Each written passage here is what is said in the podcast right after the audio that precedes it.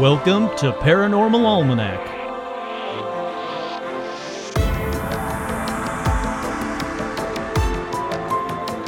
With your host, Kurt Sandvig.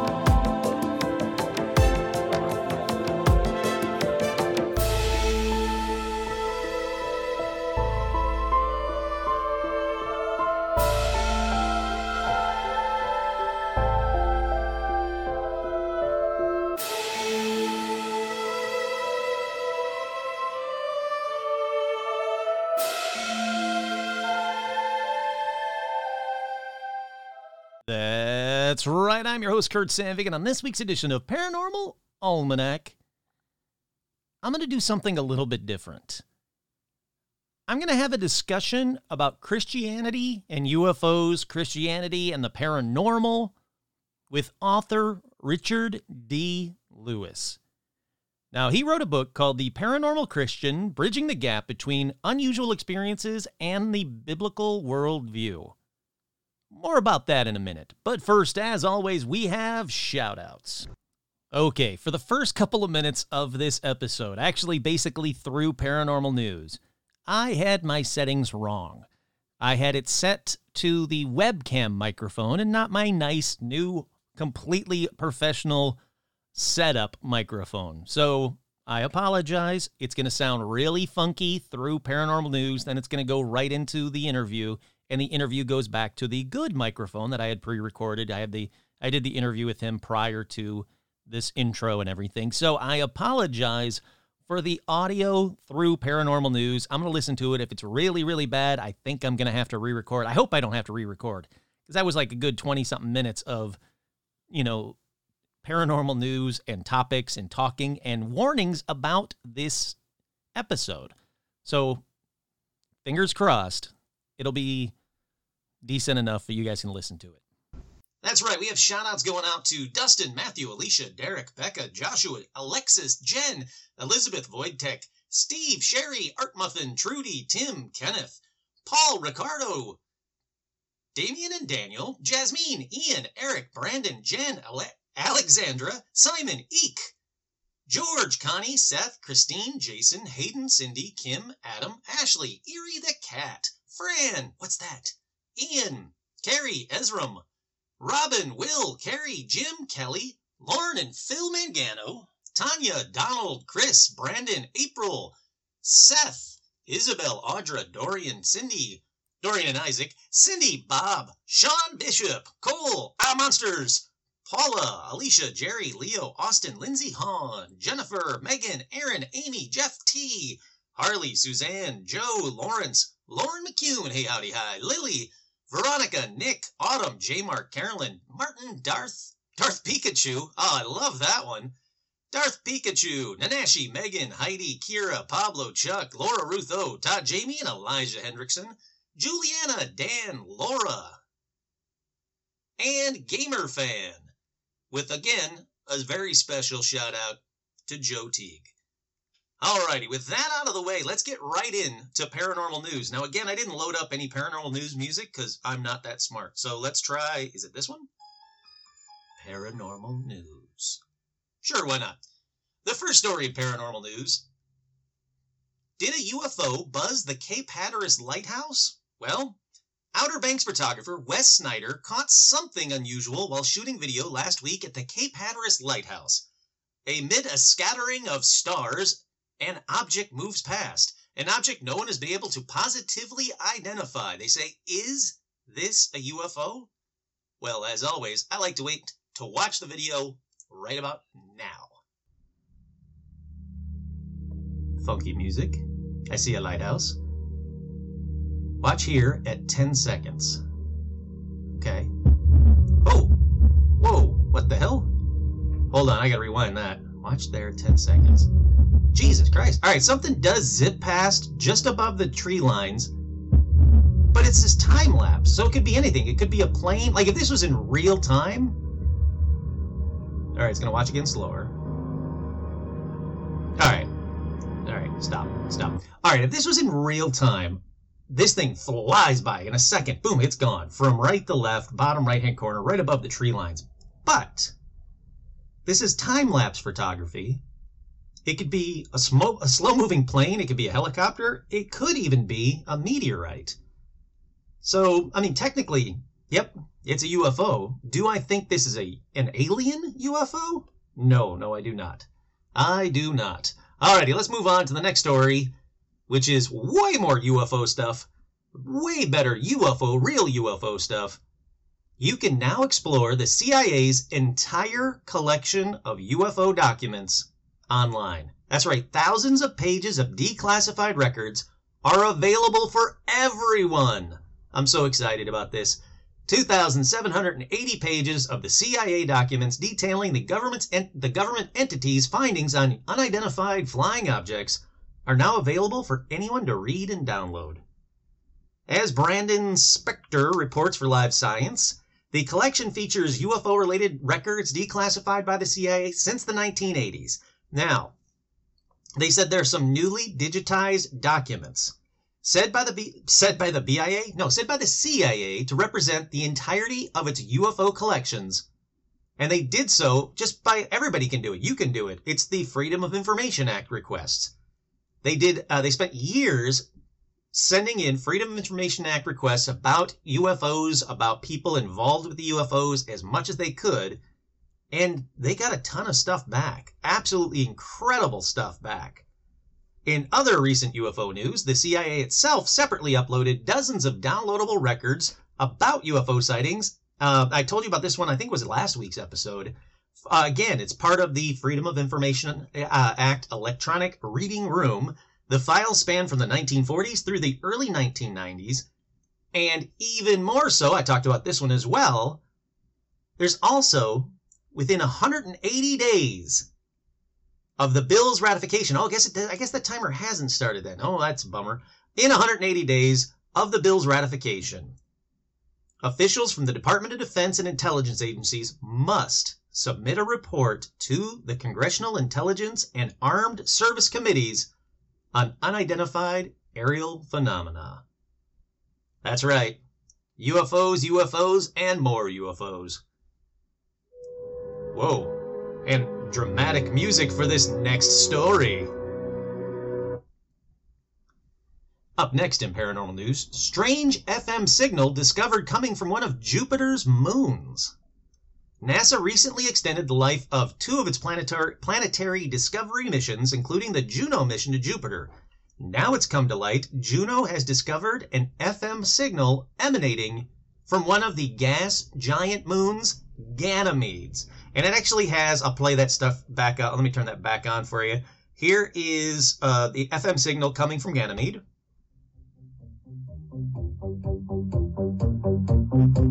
Oh, wait, no, no, no, that's not it. That's not it. Hold on, sorry. The, uh, I guess they didn't post a, a thing of it, but they're saying that the discovery is not an indication of extraterrestrial life, but it is fascinating nonetheless, given it's the first time it's been discovered coming from a celestial satellite. Now they're very clear. NASA is very clear to say it's not ET.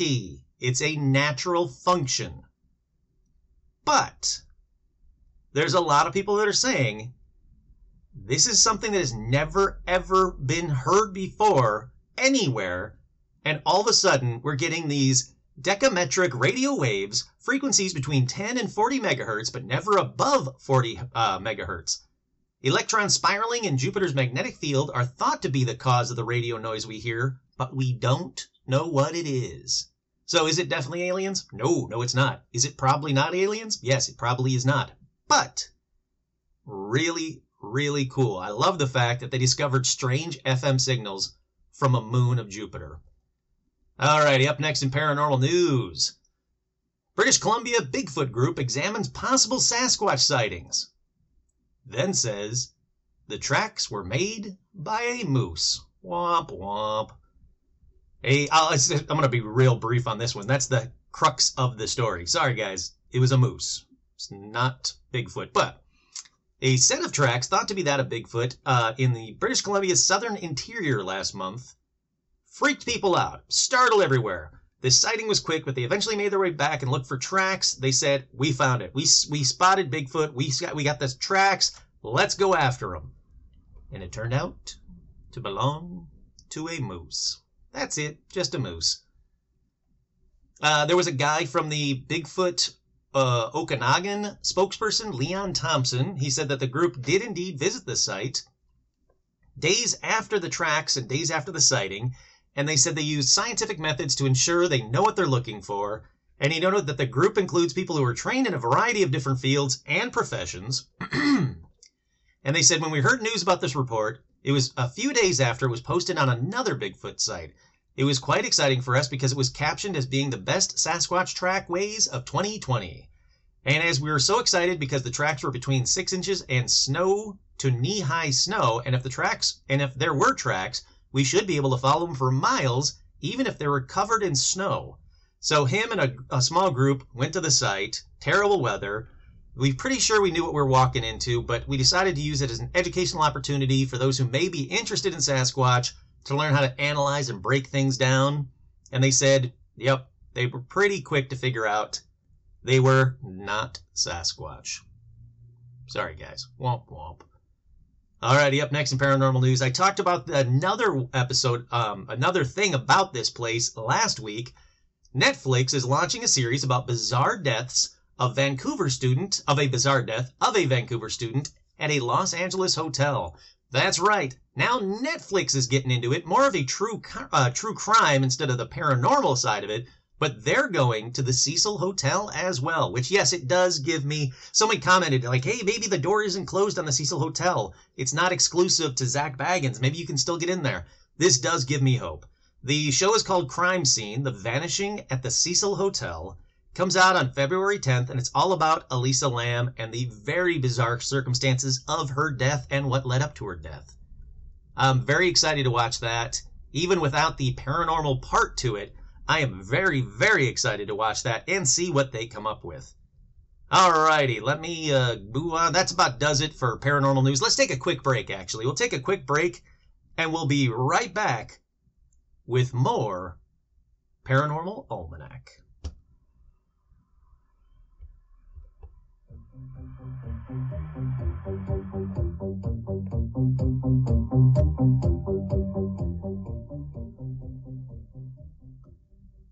Alrighty, we are back, and like I said at the beginning, this is going to be a very different episode, a very divisive episode. I'm warning you now. When I went into this interview, I did not expect this interview to be as religious as it was. I knew that I was interviewing an author named Richard D. Lewis. His book is called The Paranormal Christian Bridging the Gap Between Unusual Experiences and the Biblical World View. I talked about it a little bit on a live episode. I really didn't know what to uh, what to expect. I've never met the guy. I've never talked to him prior to this. Um, I did read his book. I will say it is a very interesting book. I didn't read all of it. I'll be honest. I'm, I'm, I'm a very busy man. I read a lot of it though. A, oh, mo- the majority of it.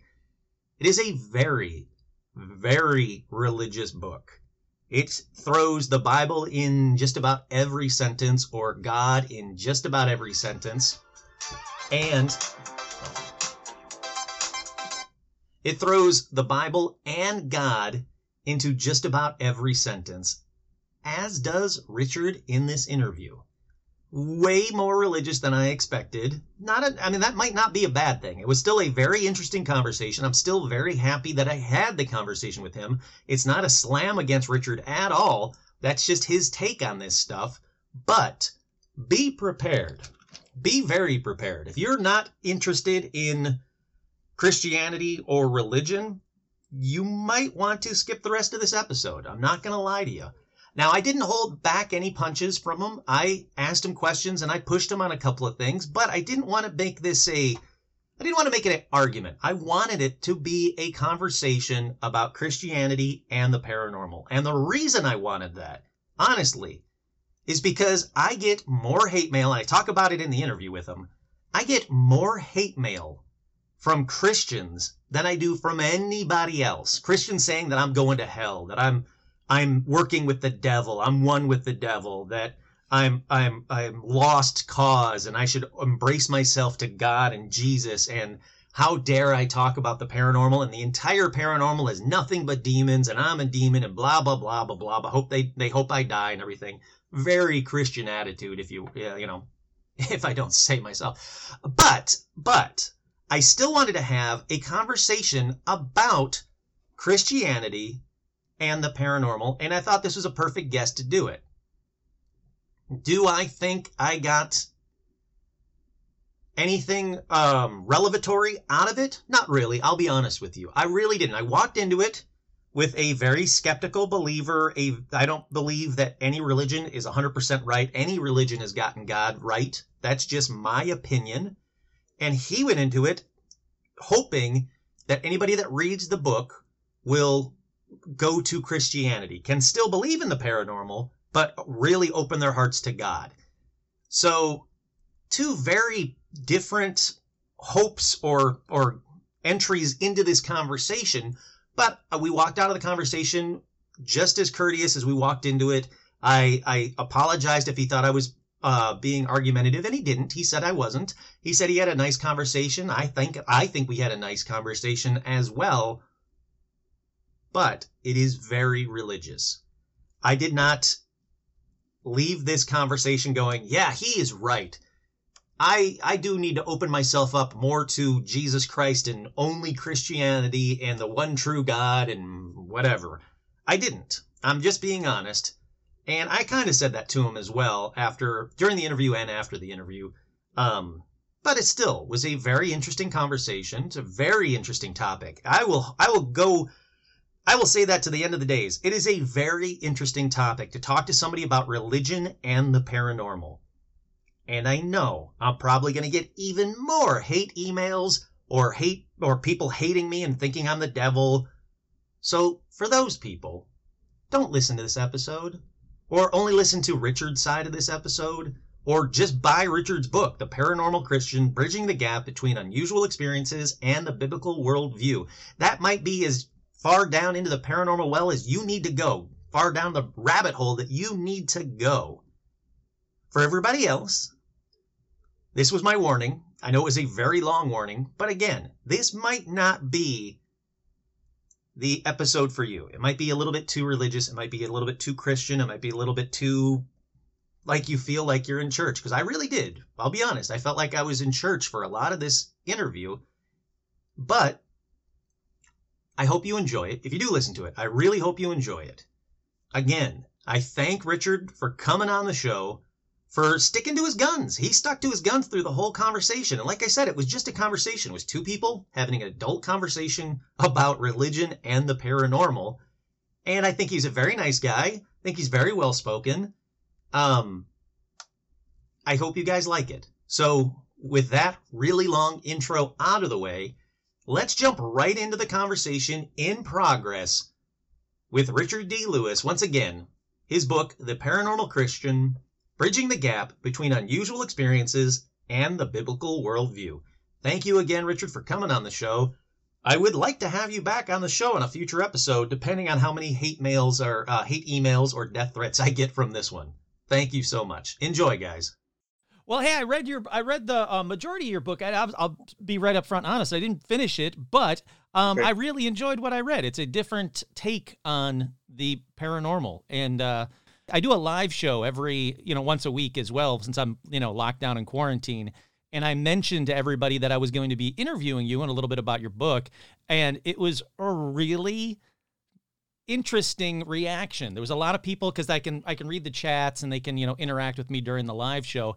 And they were really intrigued about how you could possibly broach the paranormal and the religious without just peeving everybody off, you know? It's a, it's a fine line. Yes, sir. It's a delicate balancing act, that's for sure. Oh yeah. So what? All right. So let's just jump in. So what? What made you decide to to get into this topic? Because like I said, it can it can be very divisive. It could anger your religious friends, and it can anger your paranormal friends. It's very true. Well, the very name is enough to anger many of my uh, friends in the church. Uh, the paranormal Christian. Oh yeah. And uh, I knew that it would be polarizing, and that's really why I chose it because first off, supernatural uh, is part of the it's it's it's replete in the biblical testimony. You sure. know, from cover to cover, the Bible is filled with the supernatural. And uh, what is the supernatural? Well, the supernatural is that which is uh, unexplained you know Yeah. and that's what the paranormal is but actually paranormal and supernatural they mean the same thing so i decided that i would take and borrow the common parlance uh, the paranormal is a very exciting uh, interesting topic that many people are interested in uh, whether religious or non-religious. And i decided to uh, co-opt that word because really if if not then you've allowed the forces of darkness to co-opt that word. So why should anything and everything uh, that goes bump in the night be attributed to to the devil to satan to Sure. evil forces? You know uh, in that case you're you're saying that uh, the darkness is, is more powerful than the light and i say it's not i say that god is sovereign over all things. And um, the paranormal in fact until we know if something is supernatural the supernatural implies from god and his agency. So until and a lot of times we don't know a paranormal thing happens. Uh, first of all is it explainable? Uh, but if it's not if it's paranormal and we, we haven't found a rational logical explanation which is the first thing we should do from a kind of a skeptical uh, point of view. Yeah. but once we move past that we don't know oftentimes if it's from god's agency or not so i say let's just call it the word of the day let's just call it paranormal because that's all that it is Oh, sure. Yeah. I mean, that's that's kind of the the approach that I take with a lot of my stuff is uh, I'm a skeptical believer. I, I tell people that there's, you know, try to debunk everything that you can possibly debunk, and what's left is the unexplained. And the unexplained, in my opinion, I think the paranormal will be explained by science eventually. We just don't have a concept of it yet. We're just not there yet. And, you know, whether it be science or religion or whatever, if people just keep an open mind to the paranormal, quote unquote, the paranormal, that I think it'll help everybody get a grasp on this because everybody you know, everybody, whether they want to admit it or not, they're even the hardcore skeptics want to say, all right, maybe ghosts could be real. I don't believe them. Maybe the afterlife is real. I don't believe it. You know, you, you get those real hardcore skeptics or atheists or whatnot, but in the back of their mind, there's always that question that what if it's real? I do think it's interesting that you said that you think that the supernatural is proof of God or whatever. I apologize, whatever you said about that. I mean, you know, the definition of supernatural is attributed to some force beyond scientific understanding or the laws of nature. Um, I don't know if it necessarily attaches itself to God. That's a very interesting take on the term supernatural, but I can get what you're saying with that. Yeah, the, you know that's true. Uh, the issue with the skeptics are that the true, and I don't mean skeptic in the sense that we should be skeptical. Like as a as a Christian, um, a paranormal or a paranormal Christian, I don't look uh, for demons uh, under every rock. So I don't I don't imagine that every light in the sky is an alien uh, extraterrestrial. But uh, however, there are some unexplained things. Now, when it comes to science, uh, the more science explains things, uh, the, that doesn't threaten me. That doesn't Sure. threaten God's testimony because I, God is the exploration. Uh, science is the exploration of God, or under, the understanding of God, or the understanding of how God does things. In my opinion, as a Christian, but um, but this question of the paranormal, the skeptics, a true devout skeptic, you know, you can't prove it to them, and that's the thing. A lot of times they they want to say, you know, prove to me that ghosts are real, prove to me that God is real. You can't prove anything to a skeptic because even if they see the paranormal right in front of them, they you know they'll think that it's um, you know chemicals in their brain firing and or whatever. They'll think they're hallucinating. They'll think they've lost their minds. So if you're if you're a devout uh, skeptic, then um, then it's kind of tough. But you know, there's an old saying. I'm a military veteran as, as well, and uh, there are no atheists in a foxhole. You know, that's a common Sure. Oh, yeah. I know that saying. Yeah. Yeah. Oh, yeah. You know, when when you're in trouble, suddenly you you start to reach out. You got to reach out for something, and uh, uh, that's how a lot of people find God. Actually, Sure. Oh yeah. Well, uh, there was there was a quote that I liked in your book uh, talking about the pandemic and about how you know the pandemic has brought a lot of people to be religious because you're trapped at home, you're scared of family members dying or you dying or whatever, and a lot of people do tend to pray. So I can I can get behind that. Now I obviously um I mean I I definitely believe in something. I will tell you straight up front, I don't think that any religion is right. I don't think any one religion has gotten it all right. So I hope that you don't mind that we're going to differ in that aspect. Uh, but I respect your right to believe what you believe. Now, that being said, what is your feeling about people that have different beliefs than yours, different religions than yours, uh, like Muslims, Hindus, whatever? What is your opinion on on on that? Is it is it open minded or is it no Christianity is the only way? Well, first of all, um, I respect your your rights and your freedoms uh, to have religion or to have no religion, both as an American and as uh, as a Christian uh, patriot, because um, that that's a I think a fundamental human right is the right to express one's religion how they will. So, in my viewpoint, as a Christian, I believe that each individual's Christian uh, uh, experience or whatever uh, religious spiritual experience is something that's between them and God. Okay. Uh, whatever whatever you may or may not think that God is, but God, I believe, is much bigger than uh, any division that we've come up with, whether it be the many denominations of Christianity or even the, the other religions, um, Hinduism, the Muslim faith, um, you know, any type of faith that's out there, Buddhism. I feel like God has revealed himself to us through all these religions. Okay. And I see no reason not to have an um, to share an ecumenical um, fellowship with with all human beings because we're all brothers and sisters. We're all children of God on this earth. Now that's not to say that I don't believe in the Bible because I do. I do believe that uh, the Bible is true. I believe that uh, Jesus Christ is the Messiah. I believe in the centrality of Christ and the Christian God as revealed in the Bible. But um, God is too big to be uh, defined by any closed-minded dogma. And uh, the more we think we understand, the more the um, the more the matrix unravels, and we start Sure. seeing Sure. there's more to the. You know, I mean, well, we, you know, uh, wait, wait wait a minute. The Earth is not the center of the universe. Well, wait a minute. The the sun, is- our solar system isn't even the center of the universe. Wait a minute. Our galaxy is. You know, yeah. the more we the more we learn the more we learn that we don't know but god is bigger way bigger than all of that so uh, god is safe the bible is safe and it's safe for christian believers to understand that there's nothing wrong with you if you're interested in the paranormal it's just the way the cosmos works it doesn't mean that you're bad or evil Sure. and for those people who are not christians who are open-minded i'm ta- i'm standing forth as uh, someone representing uh, christianity that can say to you hey you know we don't have to be at odds with each other um, if you're interested in this stuff, I mean, you want to find out more about the paranormal, read the Bible because the Bible is filled with it. Oh yeah, I mean, just look at uh, oh, what is it, Von Daniken's uh, book *Chariots of the Gods*. I mean, that was based on scriptures from the Bible and other religious texts, obviously. But so, I mean, you're right. There is a lot of paranormal that's in the Bible. Now, you mentioned earlier something about uh, you know lights in the sky. Is it possibly extraterrestrials? The Pope, in the past few years, said that there can be extraterrestrials. That doesn't mean that there is no God. What was your what do you what are your opinions first of all on extraterrestrials? Do you believe in them? Do you not believe in UFOs? And then what do you also think about the fact that there might be other life forms out there and the Pope is accepting of them? Well, I think it's very telling. First of all, that the that the that the Pope came out with that statement a few years ago. I believe it was in 2014. He was talking about baptizing aliens, and uh, that made headlines around the world. Yeah. And so you have to wonder: Does the Vatican know something that we don't, that the rest of us ha- haven't Oh learned yeah. yet? Oh yeah. Uh, they've definitely invested in science. In fact, the church has always been a patron of science.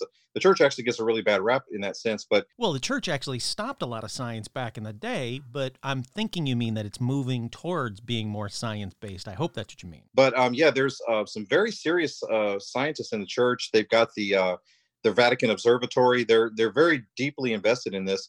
Um, as far as is there alien life out there? Well, I, I you know we don't really know. Now that doesn't mean that th- that it is or that it isn't. I have an open mind about it. When I look around the earth around me and I see the diversity in the in the uh, the land and the sea and and from the uh, from the level of microbes to the macro to uh, to the cosmos, I see diversity and variety everywhere. So it seems to me, just anecdotally, that God, who is a is a is not just a mathematician but a master artist, and and and enjoys beauty because He creates beauty all around us and diversity. So it seems to me like that would be His way would be to. I mean, we have a hundred something like a hundred billion star systems in our gal uh, in our galaxy, Yeah. and there's a hundred billion galaxies at least. Yeah. So um, it just seems like a lot of wasted real estate. But that's just anecdotally because really life is a miracle. So uh, if we shouldn't even be here. Is that you asking me? Should aliens be here?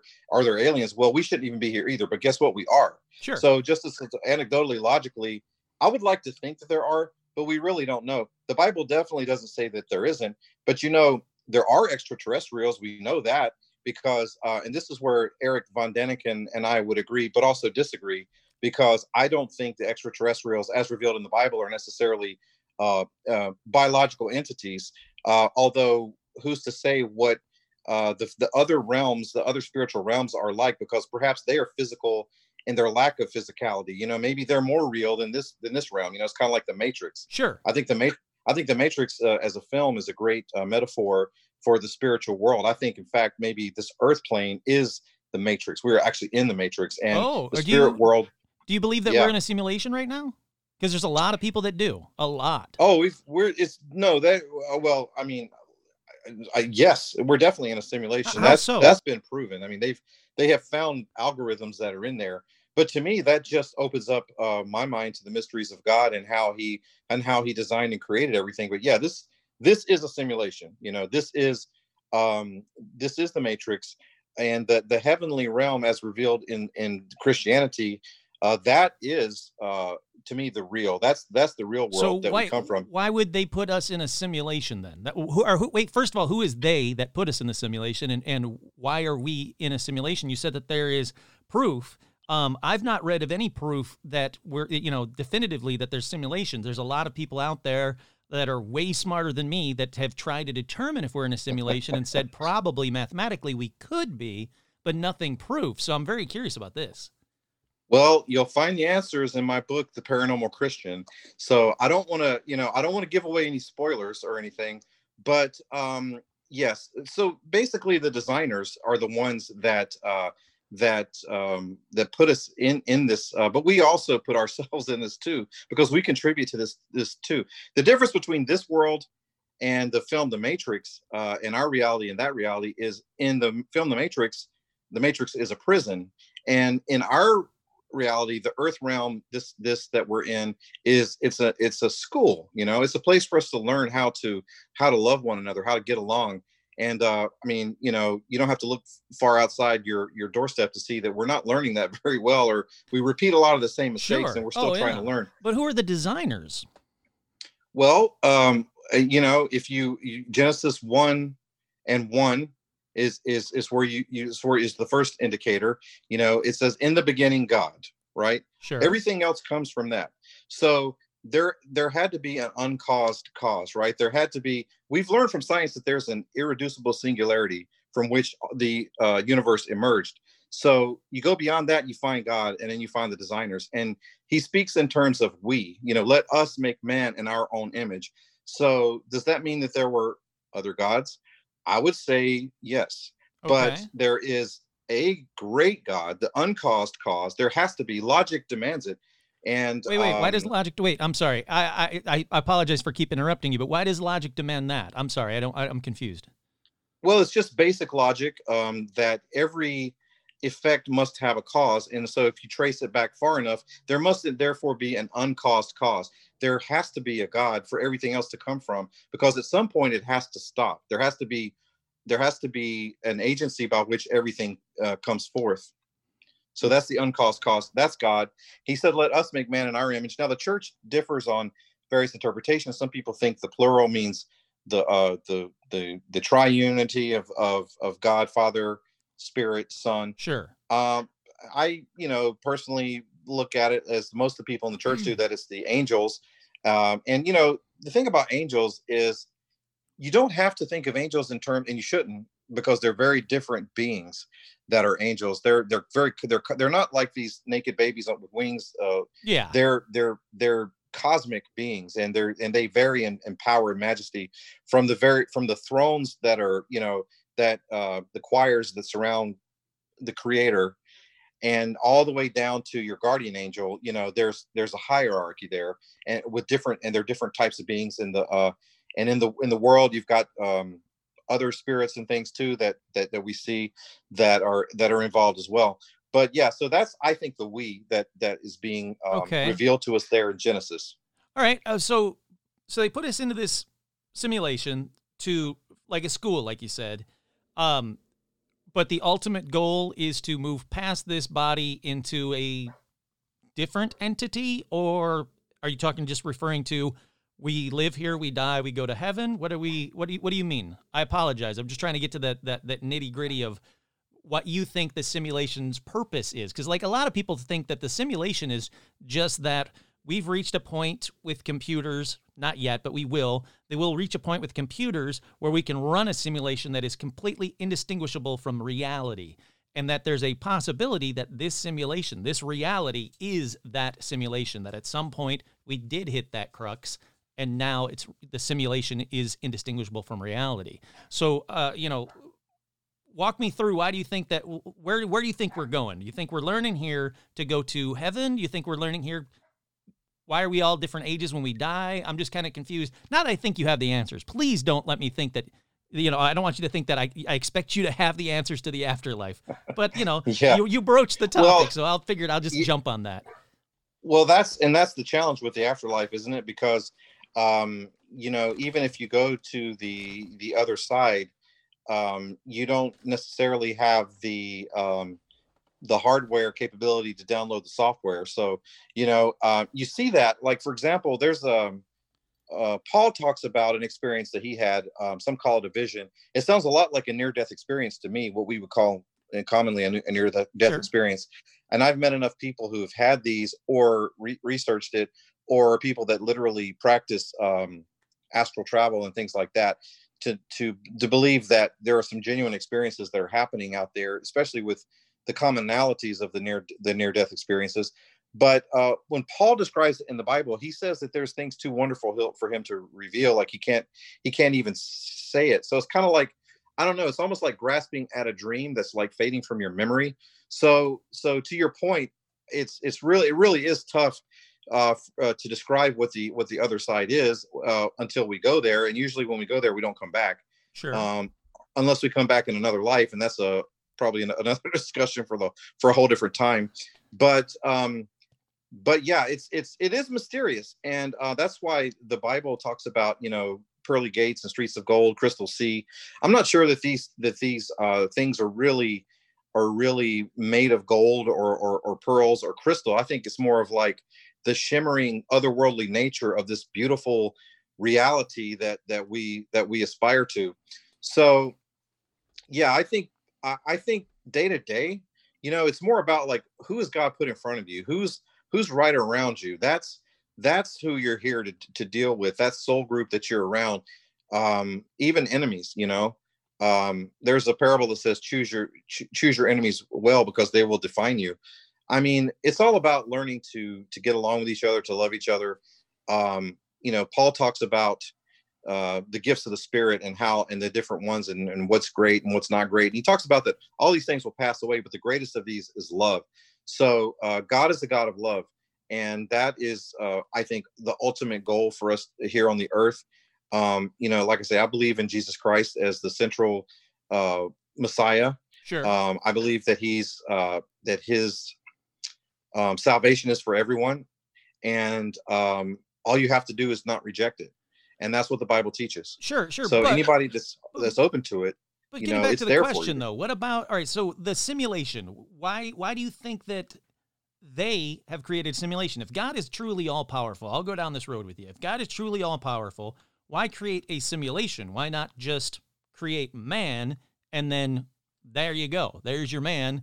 There's your there's your whole world. I, I populated this earth for you. I gave you a bunch of animals. There's your man.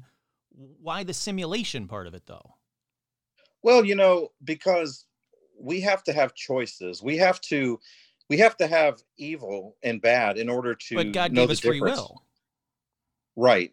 That's exactly right, and that's exactly why we need this. Is because we need to be able to decide things for ourselves. We need to be able to experience uh, pain to be able to know what what um, and loss to be able to know what what uh, um, good is and what happiness and joy is, and that's all the things that we get to do in this earth plane. Um, I would say that an all-powerful God would not want to have um, you know automatons. He would want to to have a creation that would choose to follow him, that would that would sure, choose the right path, the free will part of it. But that's the free will right. part of it. But said, it doesn't mean to be. But the, but see that just that's why my, that's my question is like you're right. God created man. Boom. There you go. There's Earth. There's all these creatures. You have free will.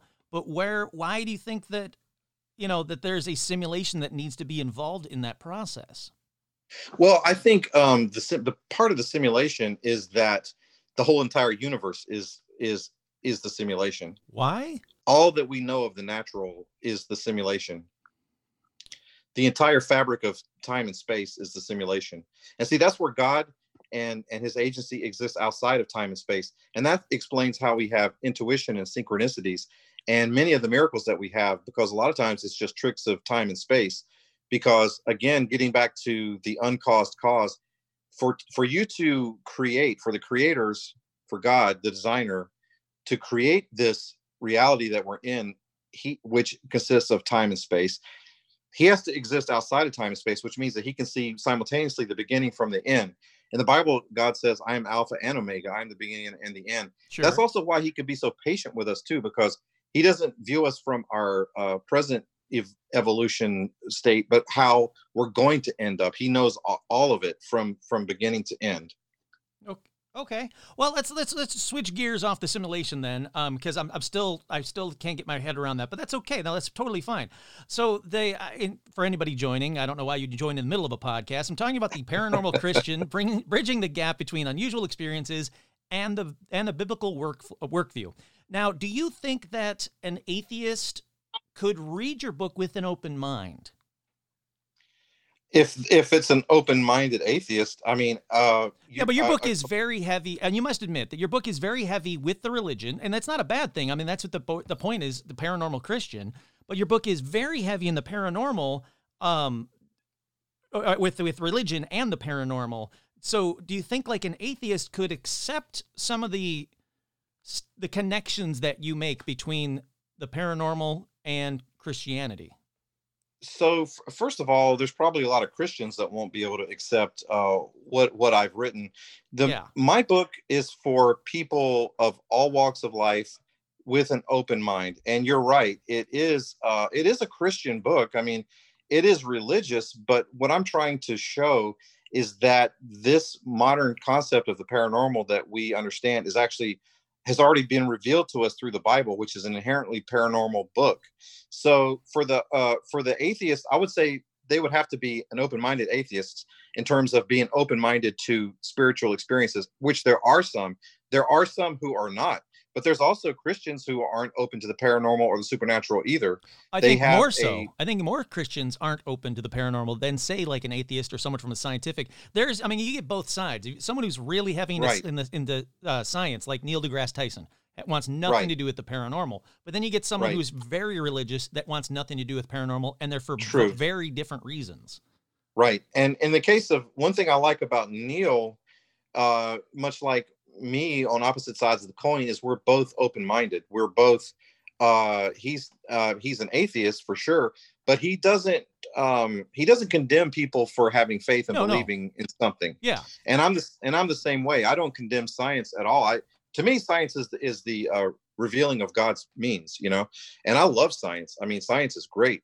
Um so yeah, I would say to anybody that's interested in the paranormal in, in um, the Bible is a paranormal book. Try to those uh, see think the problem with religion is um, it's become a bad word. You know, people have so many. As soon as you say the G word, you know, people have all these red flags. They have these um, these memories of childhood where they were. Um, well, God forbid something really bad happened to them in church. But you know, just the average person that maybe went to uh, some type of a uh, parochial school and maybe they had a, a mean teacher or something and to, who's not really walking in the light of Christ that's uh, mistreated them or you know um, whatever it is there's a lot of guilt involved with with uh, with it and you know the gospel of jesus christ is not uh, something that's meant to cause guilt it's meant to free people from guilt. That's why it's called the gospel that's why it's called the good news. You know jesus is our is our deliverer from all that stuff from all that all that baggage Sure, okay, but do you think that what do you think an atheist could get out of your book? Do you think that it would open their what what would you hope they would get out of it? Do you hope that it opens their eyes to Christianity or do you think that it would prove more of the paranormal? Well, um, I, my thought is that it all traces back to the source. It all goes back to the uncaused cause. It all goes back to God and and the the and the faith revealed through uh, through Christianity, through the Bible, and which we share. Um, we share that common lineage with uh, with the the the people of the uh, is the faith of Islam, the Jews. But like I said, I think God has revealed Himself through all the religions. But now the atheist is saying, "I'm I'm uh, not religious. Okay, yeah, I I wanna, don't believe in that." That's exactly it. But they want to take atheist, that part out of it.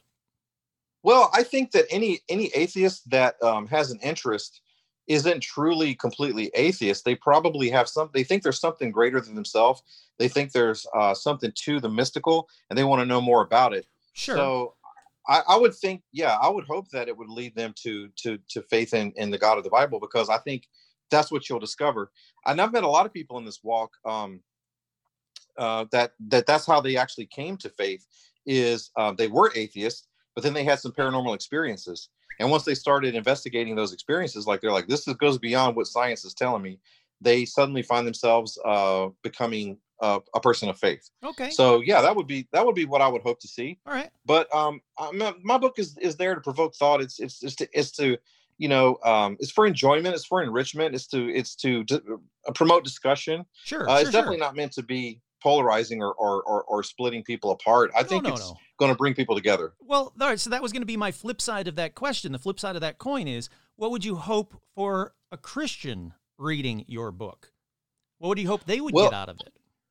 Right. So, um, what I would say is, uh, you know, like uh, if you're a Christian and your friend tells you that uh, they're hearing footsteps at night, you know, don't immediately call for uh, for them to be committed to a hospital or uh, sure or, or or send over an exorcist with some holy water. I mean, um, if you've got a friend that likes to burn sage because it's uh, makes them feel like it's clear in their house and they and they're interested in gems and and they get they, they like the feeling of the energy of the flowers and the gems you know maybe they're not you know practicing witchcraft black magic you know i would just say like hey um just open up your your window a little bit and uh and realize that we're all god's children and people receive things from god in different ways and he's revealed himself through the various means and even through the flowers and the gems and the and the and the herbs and and and all of that stuff is all a part of the great creation okay i feel like god is sovereign over all that stuff so you mentioned the uh, you, there's a part of your book about mediums that again I don't want to spoil it. If anybody wants to read the book, I don't want to spoil it. But um, you mentioned mediums in your book. Do you? Why couldn't a medium's gift be per, be perceived as a gift from God as proof of God's existence? Yes, no, it very, well could. See, here's the thing, and this is another thing that uh, that I want Christians to understand for sure is what I see and what I'm trying to get across to folks is witchcraft and prophecy are basically the same thing, but they're two different sides of the same coin. So it all comes down to because really, what's the difference in a prayer and casting spell? They're basically the same thing. So it's just where are you getting your knowledge from? Where are you putting your faith into? You know, if you're putting your faith into um, you know i mean it's still at the end of the day it's still all within the providence of god right it's all within his agency but that's the difference there so the reason why we're where the bible is very clear about uh, not consulting mediums and yeah. certainly not to be a, not to be a medium. So um, that's all fine and good. It's because why are you going to um, lower lower vibration earthbound spirits other things other than god when you can go straight to god for your answers? Um but that's not to say that speaking to a spirit is evil. That's the difference. That's that's the fine line because like paul said he said test the spirits you know to see if they're from god. Well how can you test the spirits if you don't speak to them so while i don't consider myself a medium per se because like uh, the, the definition of i mean how can i go against my own faith i can't do that but i can't help it if a spirit taps me on the shoulder and wants to chat and if that happens i'm going to talk to them you know sure and there's nothing anti-Christian about that. Okay, so that's the go. fine line there. Okay, that's that's what I was getting at. Was there there seems to be a very anti-Christian relationship with mediums, and that they right. should just accept the faith in God, but not the proof of God or proof of an afterlife. Well, and and that's fine and good, but then what happens um, how do you explain the fact that um, you know your angel is speaking to you and then what you know? You're just going to ignore the angel? You should probably listen to the angel. What do you do when uh, you know almost every christian i talk to has ghost stories in their families. Yeah. And they can't talk about this stuff at church most because most pastors are, aren't going to be open to it. The church the church knows this stuff is real but out of a preponderance of caution they want you to stay away from this world because you know very bad things actually can happen. You can have spirits attached to you. You can even have demon attachments things sure. like that if you're not careful with this stuff. But at the same time almost everybody I talk to that loses a close family member, like a father or a mother, or or God forbid a child, almost every time they have experiences where they the the the person visits them in a dream or they see them at the foot of their bed. Yep. This crosses all cultures and religions and certainly includes Christians. We all have these stories in our life. Yeah. I have certainly had it myself. There's I've one that you brought I've up in your book. I apologize to interrupt, but there's one that you brought up in your book that gets brought up on my show a lot that a lot of people call in about, and that's the coin, finding coins. And that is in Yes. every religion around the Yes. world, finding coins. And that's Yeah. the kind of stuff that I get really intrigued about when it's throughout time, around the world, different Right. cultures, all having these same shared Oh, yeah. experiences. Now, Yeah, that's a that's an omen for sure. well, sure, exactly. And and and you know, some people look at it, I assume you would, that that is proof of them coming to visit you from the afterlife or from God. Now, do you think it's from that person in the afterlife? Do you think it's from God? Do you think it's from an angel? What do you think that that coin means?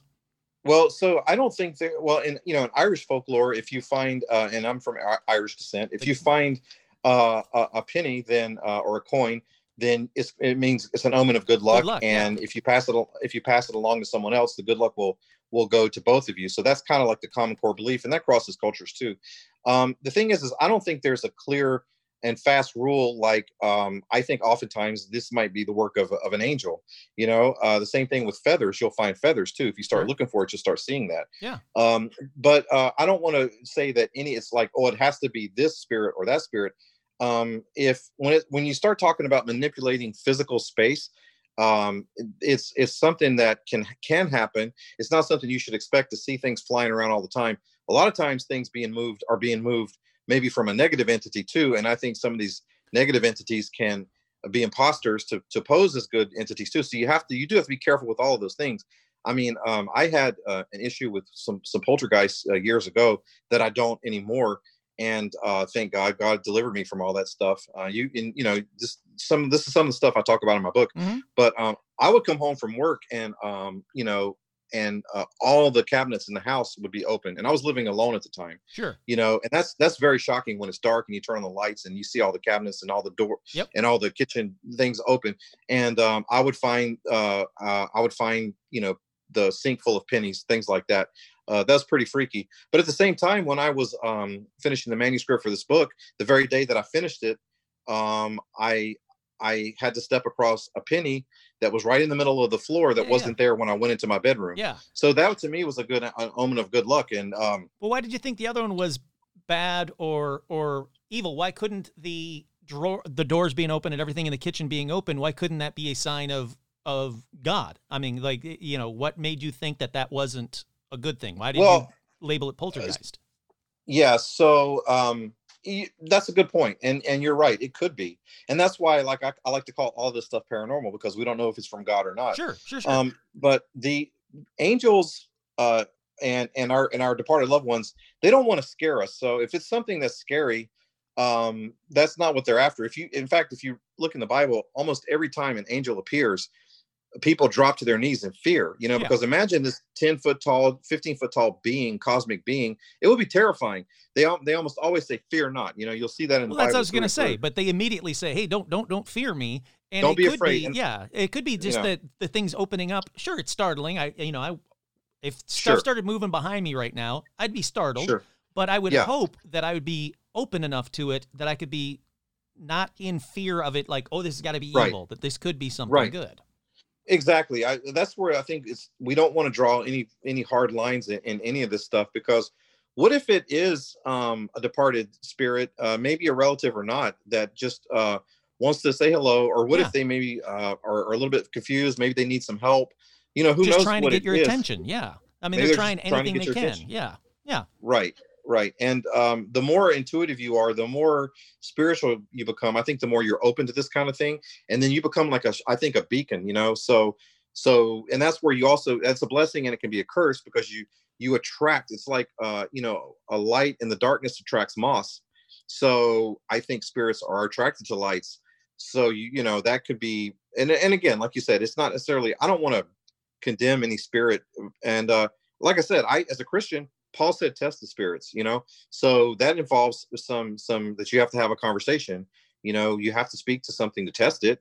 you know um and, and and the bible definitely says that so there's nothing anti-christian about about that that form of spirit communication the problem gets is if you're like ignoring and neglecting god and the faith just doing your own thing to give your own self power you know mastery over time and space outside of god's will that's where it becomes witchcraft Okay, so uh, this second time you brought up witchcraft in in the negative. Um, now there's a a large amount of my listeners are Wiccan, which is you know Right. witchcraft, and and Sure. there's nothing you know negative or evil or satanic or anything about witchcraft. Now there's a lot of stuff um, you know from back in the day in the 1800s where witchcraft was dumped into. You must be a devil worshiper or you know in love with the devil or in bed with the devil.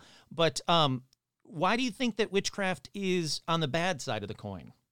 Well, I'm well, okay. So let me qualify that. Uh, that I'm glad you brought that up. Um, I have a lot of uh, friends uh, that that are pagans, and and there's there are definite uh, levels to this game. You know, so um, there is. I think I, I believe there really is uh, black magic and Satanism and things like that. Um, various forms of it. Some there are atheists who are Satanists. There are Satanists who really worship Satan. Um, and I think there's all levels of that. Uh, I'm not talking about your friendly pagans next door here. You know, like I said, I'm Irish, so my lineage comes from the Druidic uh, peoples Sure. uh, of Europe, and and so um, I think uh, most witchcraft is basically um, um, intention. You know, setting intention is really what's happening, which I think is what's prayer. What prayer is. The the when I use when I'm when I, when I've mentioned it a couple of times, I'm talking about it in the in the form of of it that how kind of the Bible is where the Bible warns against it, and that is where you're you're you're doing things outside of you're doing out things outside of God's will. You're not doing things prayerfully with under God's uh, God's intention. I I think I don't ag- agree with that personally, but uh, I certainly don't want to alienate anyone, uh, any Wiccans or any pagans out there. Li- Like I said, um, or Hindus or Muslims or atheists or anybody else, because I feel like, like I said, I feel like God is reaching out to all of us, and He reveals Himself through all of these experiences. And Mhm. really, when uh, when uh, when a pagan casts a spell, they're making a wish. They're really saying a prayer, right? And maybe God chooses to answer the prayer to the to the affirmative. Now, if if you're, I would say, if you're putting curses on people, I mean, there's that's there's Sure. nothing good or positive about that, in my opinion. But you know, you can put curses on people without formal witchcraft. Just sending hateful thoughts towards others Oh, is sure. a form of cursing, oh, sure. and anybody can and anybody can do that. It does. You don't have to be a witch to do that. So, um, so yeah, I'm not trying to alienate those um, those folks at No, all. no, no, I didn't mean to, to imply that you yeah. were. I was just kind of curious about, you know, like I said, you brought it up a couple of times on, in in the negative Sure. pejorative, so I wanted to make sure that I, I- Sure. you know, I, I brought it up so we could kind of clear the air there. Um, but all right, so that's that's actually really good. So, so the one thing that that the Christianity or a lot of Christians, I mean, I get a lot of hate mail just because I do a paranormal show, and a lot of Christians say that I'm opening myself up to the devil. I'm closing myself off from God. That talking about this stuff is inviting demons and the devils and evil and blah, blah, blah. I mean, I get a lot of hate mail regarding that, uh, which I think is always, I always think it's funny on a side note. I always think it's funny because, you know, that's not a very Christian thing to say to somebody. They should Right. try to reach out in a positive way or just, you know, say that I guess he's a lost cause if they wanted to go that route. But, um, there that's that polarizing part of the paranormal and religion and i guess I, I guess i really don't have a question i just wanted to kind of point that out that that i get more Right. hate mail from christians than i do from atheists pagans satanists anything else Right. Yeah, and I and first of all, um, uh, let me apologize on behalf of all Christians Oh, no, and all of Christ- and and all of Christianity because and this is the very reason I wrote this book is because uh, the paranormal should not be polarizing to Christians because Christianity is a paranormal faith. sure you know? sure sure. That's that's look it thing. says and- ghost right in the it says ghost right on the top three there. You got the father the son and the holy ghost. So i mean like you know Right. it's right there on the title. The the word ghost just means spirit you know? That's that's what it means. And um it's interesting too and i'll talk about this in my book the paranormal christian but when um there's a couple of examples where the, the disciples saw jesus and and thought he was a ghost. One when he was at his resurrection and he said see that i have flesh and bones. A ghost doesn't have flesh and bones well he could have debunked ghosts right there he could have said you know there's no such thing as ghosts so it must be me the same thing as when he was walking on the water and they were ter- as the bible says they were terrified thinking that he was a ghost and he says you know it's it's it is i you know take courage um But doesn't that you know- imply that there are ghosts then? If the Bible's talking about them, that they're afraid that he is a ghost, that Right. implies that there are ghosts or that we're seeing ghosts around that time Or- of Jesus. Or at least that they believed in ghosts whether ghosts are real or not Sure, but if they they're believed seeing ghosts, if if they're seeing Yeah. stuff, if the Bible talks about that there are ghosts at the beginning, you know, the ghosts of Jesus' time, that's a pretty good indicator that ghosts were around at that time. And if you look up a lot of the stuff from, um, you know, from China, where they go back Yeah. ten thousand years, and they're talking about paranormal experiences and UFOs, Right. and extraterrestrials, and whatnot. You know, there's a lot of stuff that kind of could predate Christianity, depending on your you know Sure. views of it. So it's it's really interesting to me that, that that right there should be enough for them to stop and go, oh, they talk about ghosts. They talk to Jesus about ghosts. Yeah, exactly. I, I totally agree. And I mean, the these experiences, the experiences of of paran- of the paranormal, the experiences of seeing ghosts, are something that crosses all cultural uh, and religious or or irreligious backgrounds uh, throughout time. And I personally have seen ghosts, so I know they're real. Sure. And and my thing too is, but I believe everything the Bible says. I believe I believe the Bible is a true uh, revelation of of the, the the the spirit world and and the God that created everything. Uh, but what I'm trying to tell Christians is that the Bible doesn't contradict this stuff. You don't have to be uh, afraid of it. Now, um, the warnings though are there for a reason too, because it's like God calls us to do different things. Some people are are great at uh, ministering to the homeless. It's for some- for for others, it's not your calling. Some people are really good helping those uh, in disaster relief. That's what they're called to do. Other people help those who are hungry, poor, starving, that kind of thing. Maybe God calls some of us to be in more of these other areas. I mean, I can't help the fact that I've always loved horror films. Sure. That I grew up listening to Black Sabbath and uh, and, and Ozzy Osbourne and, and heavy metal and stuff, and I just love it, and I still love it. And uh, in fact, you'll get more stories about the spirit world through a through your average Black Sabbath song than you ever will through a country song That's very or a, true. or a pop song yeah. you know uh you'll find out a lot more about what's going on in the spirit world a lot of times listening to that stuff but anyway the point is is like some of us are i think more called to this i mean jesus said to his critics uh hey you know a, a physician you know the the well don't have a need of a physician so because he was getting criticized for being around people drinking alcohol and prostitutes and all this kind of stuff and he's like hey i'm going to be out here with people that need me you know? And so um to say that there's danger eh, there is danger eh, there can be danger because you know if you um if you need to okay uh if you need to go to an element of town to to do a certain purpose then you might take you might have to take some risks you know? If you uh want to reach people in a bar uh, that don't go to church you might have to risk being in a bar where it's a little rougher you know they're they're going to be you know it's not going to be the same environment as church but you're in an echo chamber at church oftentimes because those people in the bar no one from church is brave enough to go into the bar and just have a have a have Sure. a pint and just chit chat for a minute Sure. you know and show like hey we're all god's creatures you know we don't think we're better than you just because we're christians you know we know how depraved that we are or can be and that's why we we lean on on our lord and savior jesus christ and that freedom is there for everyone Sure, of course. Now we're getting close to the 50 minute mark, and I want to make sure I kind of keep us close to the hour. But there's something that I always bring up on my show um, that you kind of already brought up, which is uh, very intriguing. I'm, I love it. And that is, I always ask my guests or listeners who call in about their own personal paranormal experience. Now, you said you saw ghosts. Is there any paranormal experience that you'd like to relay? Because I love hearing about personal paranormal experiences. Yes i've had several experiences. Um, of course I, I i detail them in my book the paranormal christian and i relate them to the bible experiences and to the experiences of others both famous and then people that i've interviewed myself. Um, there's there's really too many to mention but uh, not Is there that, one that uh, stands out?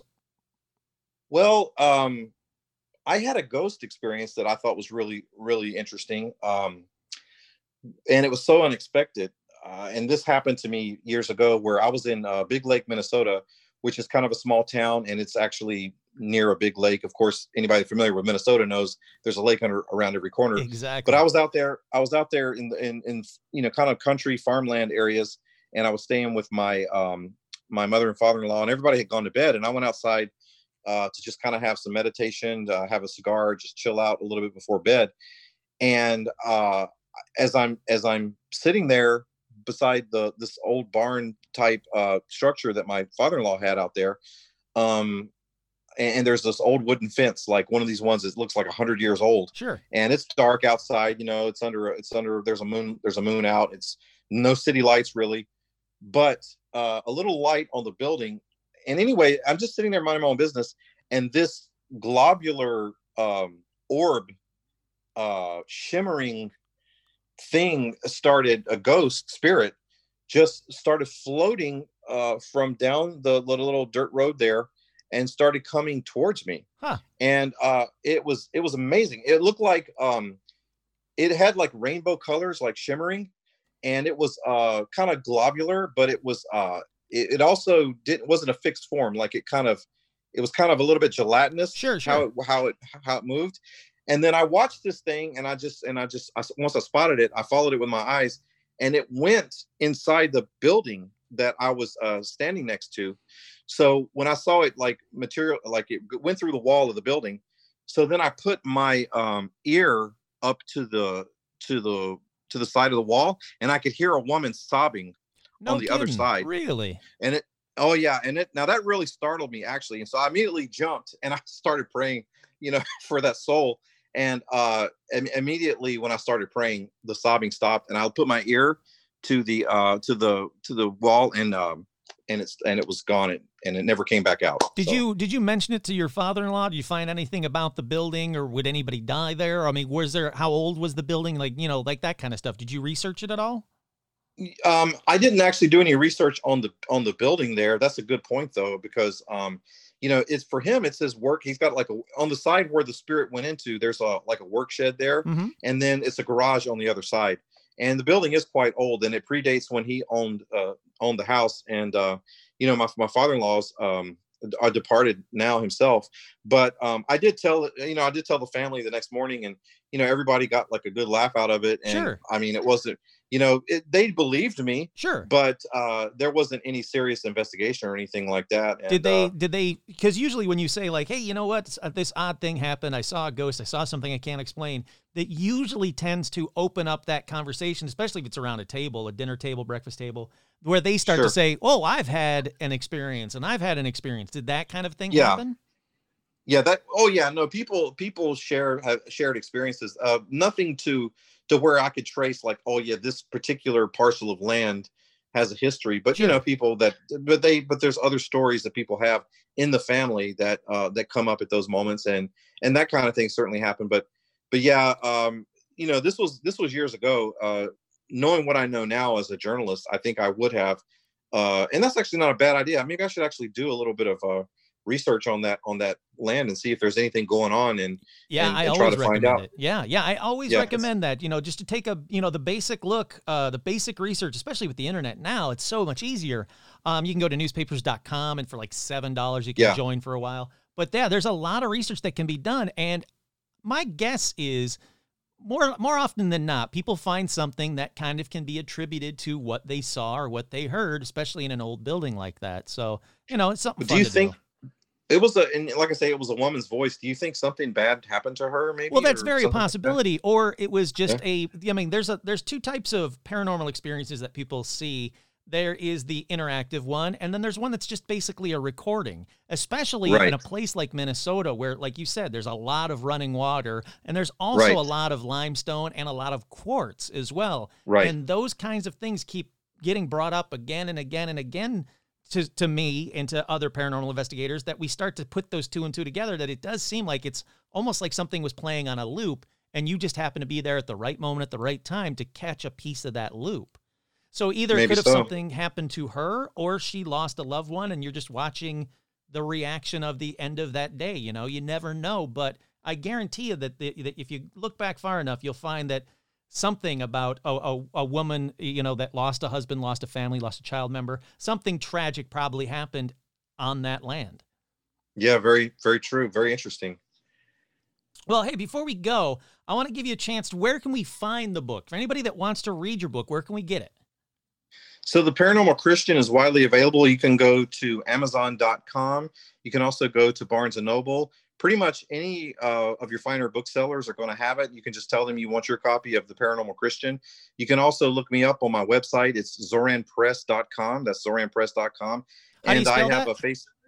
It's Zoran Z O R A N Okay. dot com and i have a um, I have a facebook business page for the paranormal christian which has a, a growing uh, list of followers it's free Oh, excellent. I'll make sure We I can- link that for you. yes sir thank you and uh, i also have a film reviews site as well i'm a i'm a film critic too so hey for all of you out there if none of this rang your bell and you just like movies well then maybe we'll connect in that way Well, what's that site? How do we find that? That's called it's called la film reviews Excellent. Oh, excellent. I got to take And a look at that. I love I love Yeah. a good film review, and I used to do it myself for years. So I love that. Oh yeah, so LA Film Reviews. I just posted up a, a review on the Joker. I actually made a comparison of how eerily uh, reminiscent uh, the night the 2019 Joker experience is to what we're seeing right now with the unrest. And uh, but but we do a lot of fun stuff, a lot of comic book movies, and I love horror films, and basically any good cinema, you know, is going to be there. And uh, so yeah, LA Film Reviews on Facebook. You'll you'll like it. Excellent. I got to take a look at that too. Well, hey, th- I can't thank you enough for taking the time to talk to me, especially during a pandemic and and this time of day as well. So I really do appreciate it. Oh yeah, I hope that that I didn't come off as as you know negative to Christianity or to religion because that is not my stance at all. I want you to know that like I talk about it on on a lot of episodes that I'm very open to a lot of it. But again, I just don't think that any any one man-made religion is or not man-made, but any one religion that man has gotten right. But I hope that you didn't take any offense. Stitch, I'm trying to apologize. Hold on, pal. Uh, I hope that uh, I hope that uh, Not at all. I hope I didn't offend you. That wasn't my intention. Not at all, not at all. And like I said, I I'm my point is I want to bridge the gap. I want to bring uh, people from all walks of life together under a common picture and and um, you know and there are a lot of people that are uh, really do have serious issues and bad hurts and pains and feelings and i'm i'm trying to this is a ministry the paranormal christian is a ministry i want to heal people through this you know and uh and and bring people together not not push people apart Well, excellent. That's uh, that was my goal. That's why when uh, when I got approached to to to talk to you, I said, "Well, this would be really interesting." Because, like I said, it can be very polarizing and very negative. And there's a lot of people, I'm sure, that are going to read the description of this episode and go, "It's just not for me," and that's fine. But I hope that people listen to this conversation and open. I hope it's an open conversation. I felt like it was on my end anyway. An open conversation that two people can have about religion, about paranormal, and that it doesn't need to be taboo. Absolutely, absolutely, and uh, I think that people will be very surprised uh, when they when they hear what I have to say about these things. Yeah, and like I said, I I've read your book and and or as much as a, uh, that I could in the couple of days of very busy days that I could, and I read a, a, a large percentage of it, and I thoroughly enjoyed it. So I really do appreciate you. you. taking the time to to come on to my show, and and I'll let you know. I'll, I'll make sure I hit you up and let you know when the episode comes out and uh, any Sounds feedback great. I get about it. Uh, thank Yes, you. sir. Have a great weekend. Thank you for taking the You time to chat with me. This was a lot of fun. I really appreciate it. Well, there you have it. That was a very interesting conversation with Richard D. Lewis. Once again, uh, very religious heavy. I I don't know really what to expect. I don't know if you guys are going to enjoy that. You guys are going to not enjoy it. You didn't like this. It's too much of a departure from a typical paranormal almanac episode. I don't know. But I thought it was a very interesting conversation. Once again, the book is called The Paranormal Christian Bridging the Gap Between Unusual Experiences and the Biblical Worldview by Richard D. Lewis. He told us where you could find it. Uh, Amazon is one of the places. It's very easy to find, I'll tell you that. Uh, I read the book. Like I said in the interview, I read most of the book. By by the time of this interview that I did the interview, I had read at least three quarters of the book, if not more. I was almost finished with it. I did have to skip around a bit though, because it is a lot like reading the Bible. A lot like reading the Bible. There is a lot of scripture in there. There is a lot of reference to Bible verses in there. And that's just not for me. The Bible part isn't for me, but the paranormal part was. And there's enough of it in there that I did genuinely enjoy his book. Is it a little bit on the preachy side in my uh, my tastes? Yes, it is. But again, this is a very difficult topic to combine the paranormal and Christianity, and he did it. I give him mad respect for the fact that he was able to do it and write a book It has a lot of personal experiences and stories in there. I was hoping to get a couple of those stories on the episode. It didn't really work out that way, but you know, he didn't want to give it all away. He wanted people to, you know, buy the book to hear the stories. So, again, I don't know what any of you guys are going to think of this if you're going to listen to the episode or freaking if you're going to, you know, quit 25 minutes in. I apologize that the intro part of this episode was on the wrong microphone setting. I didn't even know there was a wrong microphone setting. I don't know how webcam got defaulted into it, but there you have it. You know, it always goes to show you something weird's going to happen, of course, and uh, you know, you just got to roll with it. I listened to it. I thought it was sounded okay. It was definitely not this quality, but it sounded okay. You could hear the news stories, you could hear the shout outs. You could hear my very lengthy warning about this episode. It's not going to be for everybody. So it was well enough that you guys could get the gist of it. But also ultimately, again, I want to thank Richard D. Lewis for coming on. I want to have anybody on that wants to have an intelligent conversation about the paranormal. If we differ, I'm going to bring it up, but I still want to have intelligent conversations because that's what I like. That's the Art Bell part of this show that I really like is getting a chance to talk to people I would not have talked to, like like Richard, and finding some interesting nuggets in there. And I think we did. I hope we did. I hope you enjoyed it. If you got to this far, thank you so much for listening. Once again, I am your host, Kurt Sandvig, and this has been another edition of Paranormal Almanac.